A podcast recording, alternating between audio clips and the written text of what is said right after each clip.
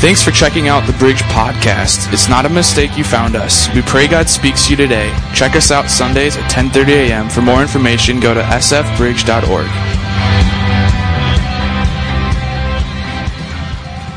Thank you. Thank you. I am I am much more of a Scandinavian kind of personality I'm like, yeah. So I appreciate Chris backing me up a little bit. I really appreciate it. And I don't have a ton of time, um, so I just want to get right into it.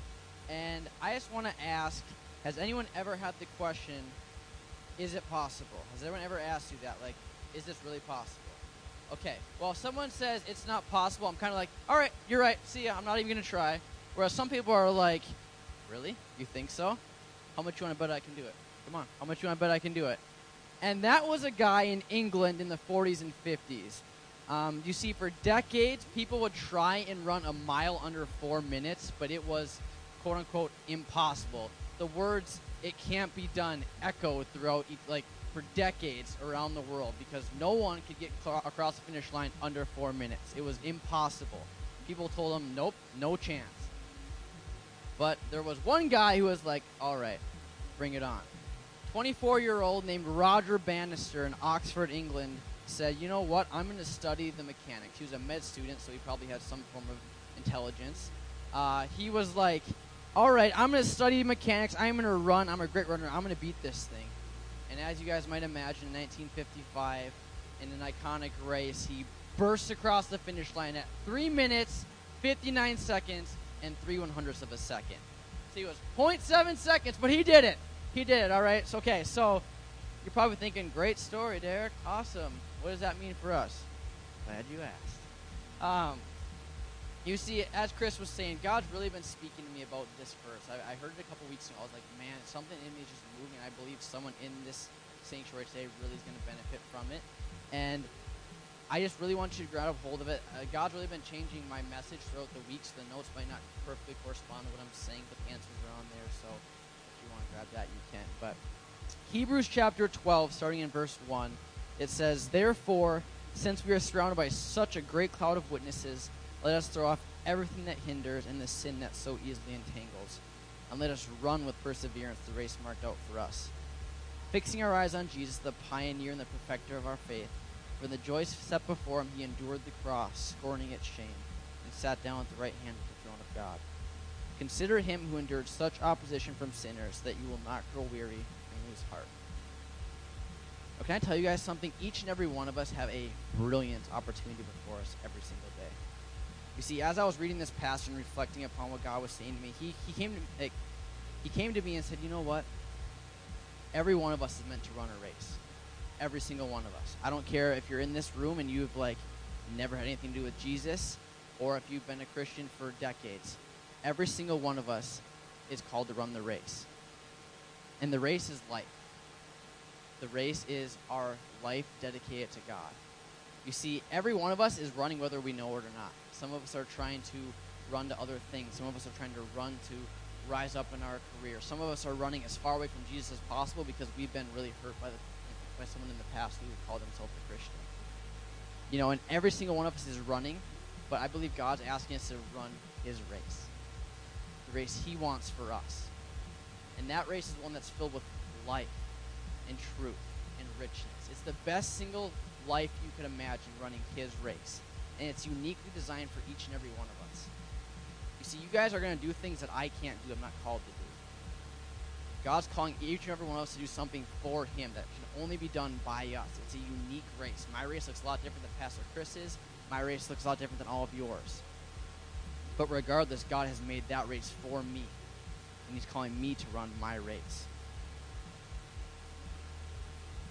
And it says, Since we are surrounded by such a great cloud of witnesses, let us throw off, let us throw off everything that hinders and the sin that so easily entangles us. And let us run with perseverance race marked out for us. See, last week Chris talked about uh, all of these people in Hebrews 11. I call it the Hall of Faith. Like these people like Noah and Abraham. All these iconic people who are super famous for just having this crazy faith. I mean, if I saw my neighbor building a huge like boat out in my neighborhood, I'd be like, all right, I'm gonna stay away from him. He's a little, little cracked. But the reality is that like he knew that God was calling him to do this, and he chased it. He was iconic for his faith. But the reality is that even though Noah probably faced some persecution, I gotta believe he knows that God comes through. All these people in that chapter, they are witnesses to what God can do when we're faithful, showing God's faithfulness. And he's saying, okay, since they experienced it, we can experience the same thing. You know, some of you might be thinking, like, I'm new to this faith thing. Some of you are like, I've been in this whole thing, like, I know God might come through. There are witnesses showing that God does come through. And so, with that, we're called to run the race. And that's really where I want to park it. I dressed up in all of my track uniform, except I didn't really run in khakis and nice shoes. But, you know, the point remains the same. Um, because this race is so important. And I think some of us get sidetracked about, okay, like, what does this race mean? And how do we run it? And thankfully, the verse comes through and it explains exactly what we need to do. Verse 2 Fixing our eyes on Jesus, the pioneer and the perfecter of our faith. For the joy set before him, he endured the cross, scorning its shame, and sat down at the right hand of the throne of God. Consider him who endured such opposition from sinners, that you will not grow weary and lose heart. Now, do we have any runners in here? Does anyone like run for leisure or they're like the next Roger Bannister? Nobody? Okay. Okay. Well, Chris Chris just said he wants to run the next Twin Cities Marathon, so you guys all heard him. Um, you see, when I was running in high school, I always needed to know where I was going. I would need to know where I was going to go, and then if I was going to turn around, if it was going to be a roundabout route where we just ran, but we ended up back at the school. And one day, my wonderful track coach said, We're going to sharpen the saber, which was his metaphor for saying, It's to hurt today, boys.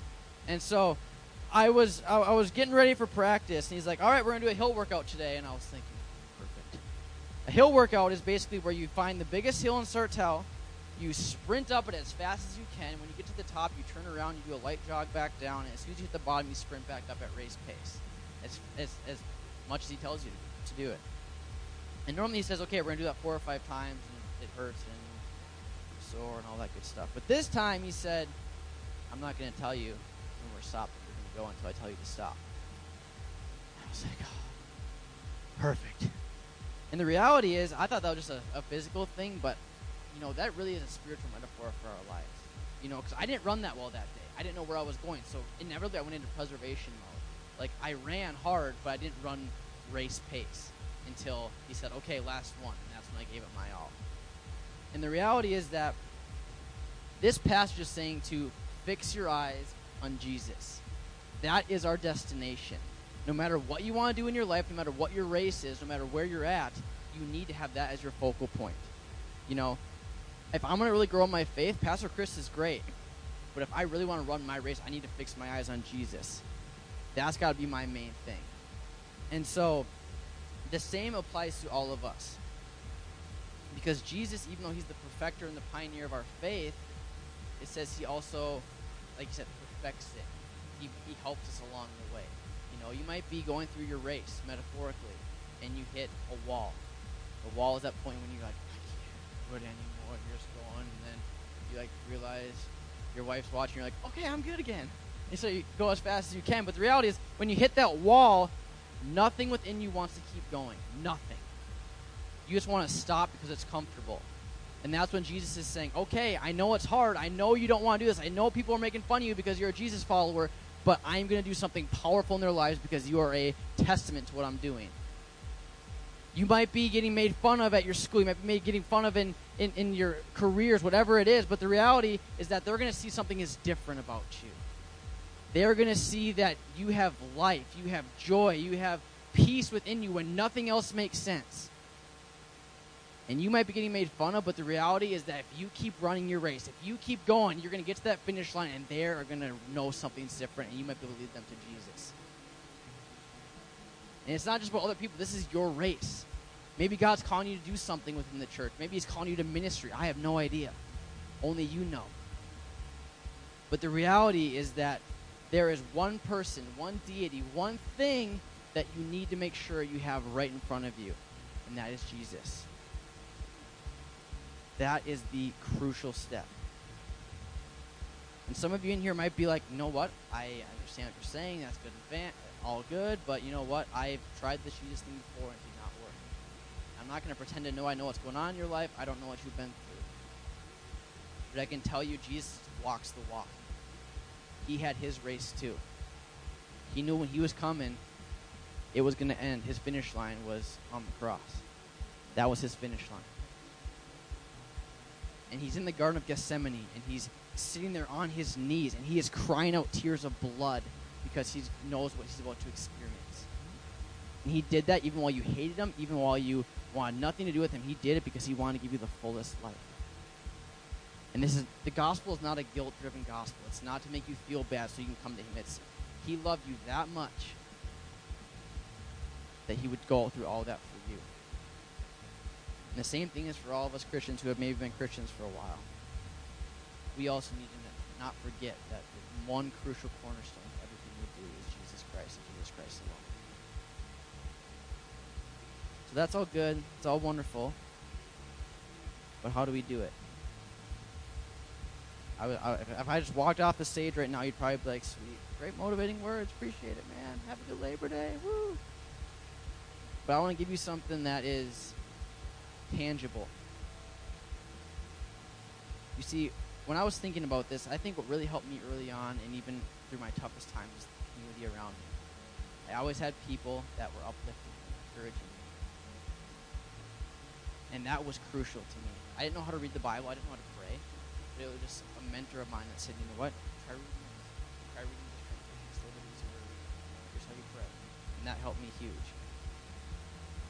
But I really think what this passage is alluding to that if we want to truly run our race to the best of our ability, we have to get rid, rid of those things that are weighing us down. It says to strip off all all sin and the sin that so easily entangles us. You know, and some of it's subliminal. Some of it's like, you know what? I didn't even realize I was struggling with that. I mean, there's always the big sins that we all know of that we're like, oh man, I need to stop doing that. There's always some of those things that within our spirit they just they don't sit right. And as I was praying through this, I, I, just felt God just taking things off. If I was going for a run right now, if I was going to run my 800 meter dash, get rid of this watch. I don't need a GPS. Run faster now. If I'm gonna get in the if I'm get in the zone, I'm gonna run as fast as I can. If I'm gonna run my race hard, don't need music anymore. I'm in the zone. You see, if we're gonna run our race, we're gonna do what God's calling us to do, we need to strip off all that hinders. Resentment, bitterness, unforgiveness, comparison, that's a big one for me. I'm not just I'm not just saying all this fancy stuff, it's true in my life. For the past few months I have really struggled to try and do things. I wanna I wanna make a difference.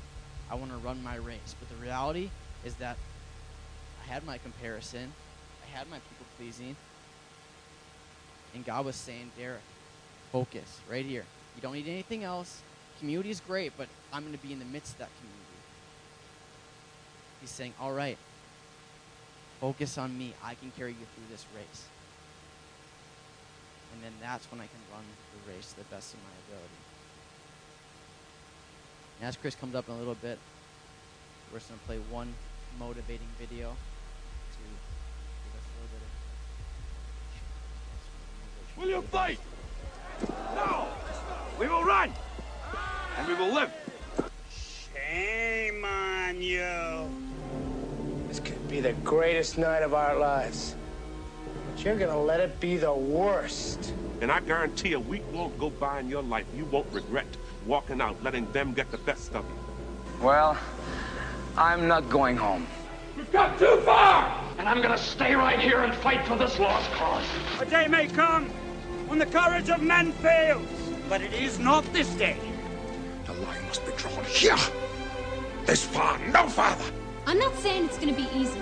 You're gonna work harder than you ever worked before. But that's fine. We'll just get tougher with it. If a person grits his teeth and shows real determination, Failure is not an option. That's how winning is done! Believe me when I say We can break this army here. And win just one for the Gipper. But I say to you, what every warrior has known since the beginning of time. You've got to get mad! I mean plumb mad dog mean. if you would be free men, then you must fight to fulfill that promise. Let us Cut out their living guts one inch at a time. And they will know what we can do! Let no man forget how menacing we are. We are lions. You're like a big bear, man. This is your time. Seize the day. Never surrender. Victory or death. That's the Chicago. Who's with me? Clap! Clap! Don't let him die! Clap! All right, let's fly. And gentlemen in England now abed shall oh, No, my name is the Lord.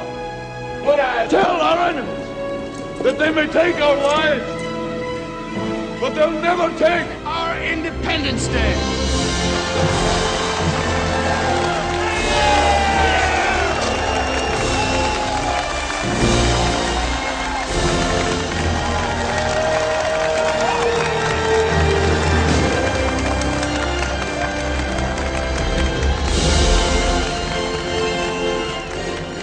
Ready that race, man? Come on. now.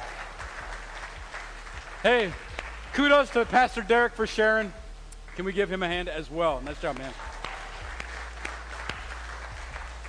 We're, we're going to wrap it up. I just want to share a few things, and uh, we'll invite the team up here in a little bit. Um, this is what I want to say, I just out of Hebrews chapter 13. Uh, we'll go there in just a minute. But uh, so far, these 13 chapters that have made up this book has really started in the beginning. Started more of, a, of an essay, and then really in the middle, it became kind of a sermon. And then the end here is really more of like some personal application from the author. And again, we don't know who the author is. There's a lot of speculation. It really doesn't matter. We don't know who it was. And it most likely was not Paul, if you believe that. Um, just, just look at it. It's interesting to see the differences. But uh, how many know, like, when you talk to somebody, when you communicate with somebody, when you complete a message and any of that, the last few parts are kind of the most important. The ending, the conclusion. Like, what do you leave with somebody? What do they hold on to? What, if you go, man, if you forget everything today, here's the thing to think on. Here's the thing to hold on to. That, that's like what the author is trying to do here in the end of Hebrews chapter 13. My wife and I, we have, we just figured it out yesterday. We have known each other for, how many years was it, did we say? Like, we, 23 years, I think. We started dating 23 years ago. I'm going, yeah, no, come on, yeah. We're still together, you know?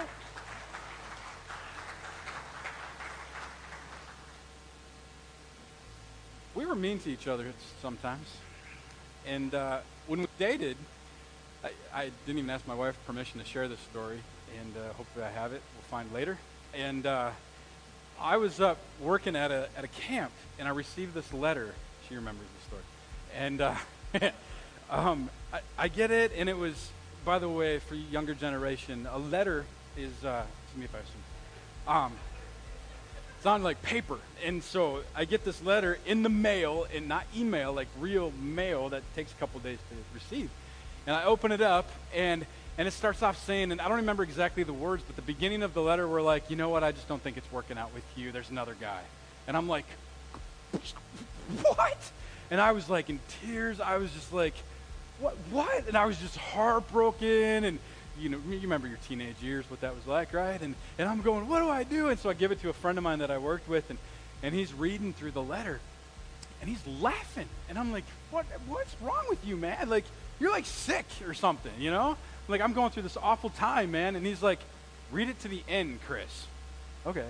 So I read this whole thing. This is the meanest thing my wife's ever done. And I get to the end, and it said, "Oh, by the way, I'm just joking." I'm like, "What?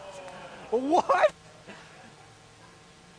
Did I have your permission to share that? No. All right. So here's what I want to do.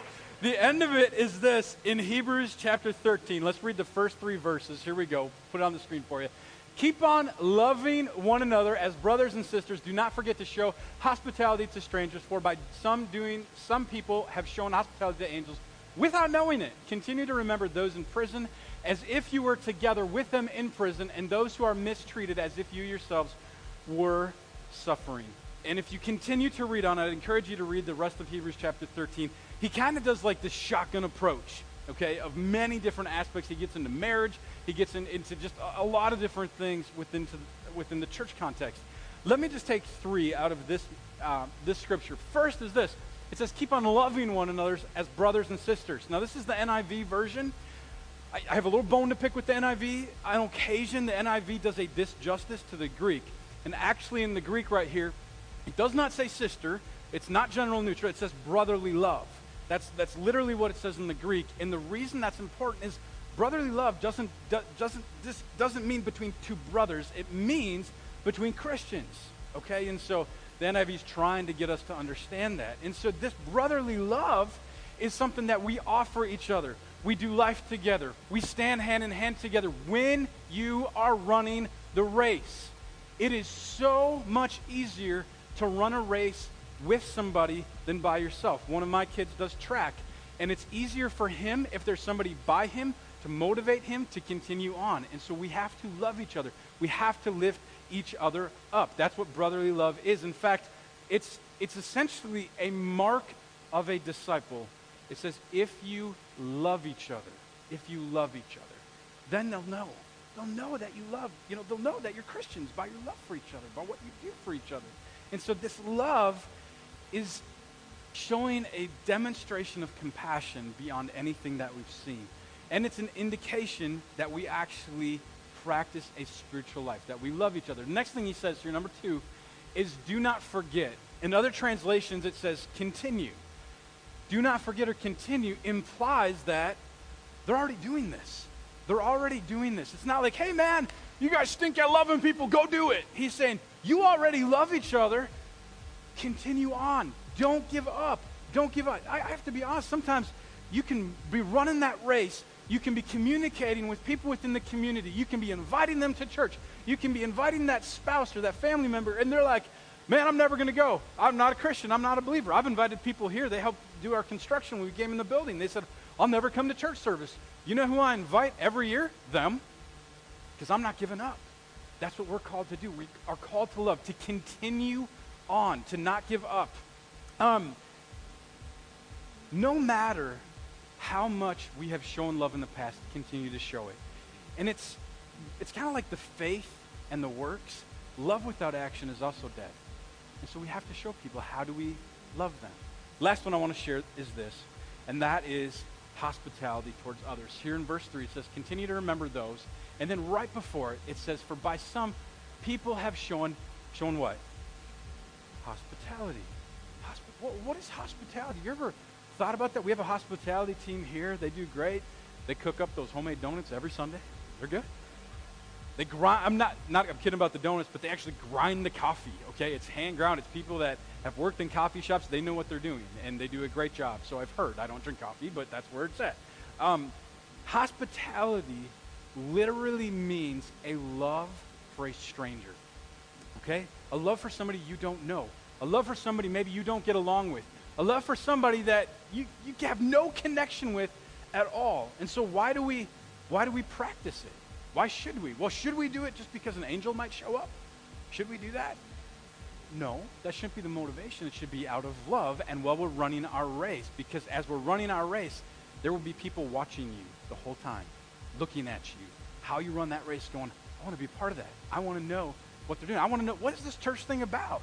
And continue to love, continue to show that. Heather and I um, when we started the church, I was delivering pizzas for Domino's, and I did that to help supplement our income as we started. And I remember one night on my way home, uh, actually not on the way home to her parents' house, because we lived with them for 10 months while we started the church. You want to test your faith, man? and uh, love your mom and dad, they're watching. And uh, I, I uh, on that night home, there was a car right at the corner of Pedersen Drive and Highway 47 as you turn left onto Pedersen Drive, there was a car stranded right there. And uh, I, I drove by, and just this, this little, you know, voice in my head, I think we call it God, I said, you need to stop and fill up gas for that person. I'm like, they're fine, whatever. And I kept driving by, and I went home. And I got home, and, uh, you know, even went, went over to Domino's, went back home, and – um, I was driving, and my in-laws live in Andover, and so on the way to Andover, that, that voice would not shut up. And I'm like, I don't even know this person. I don't know their story. It's embarrassing. It's weird. And the, and the voice was just, it wasn't a guilt trip, but it was like, Chris, this person needs help. They need to know that somebody loves, somebody actually gives a crud. And so I said, all right. And so I went home. I grabbed two big things of gas for whatever reason, I felt like I was supposed to bring gas with. And I went to their car. I wasn't doing it so that maybe it's an angel I'm entertaining. That wasn't why. I was just trying to obey God. And I had, it, it, you might think sacrifice of giving gas. That was not the sacrifice. The sacrifice was on the way home from Domino's.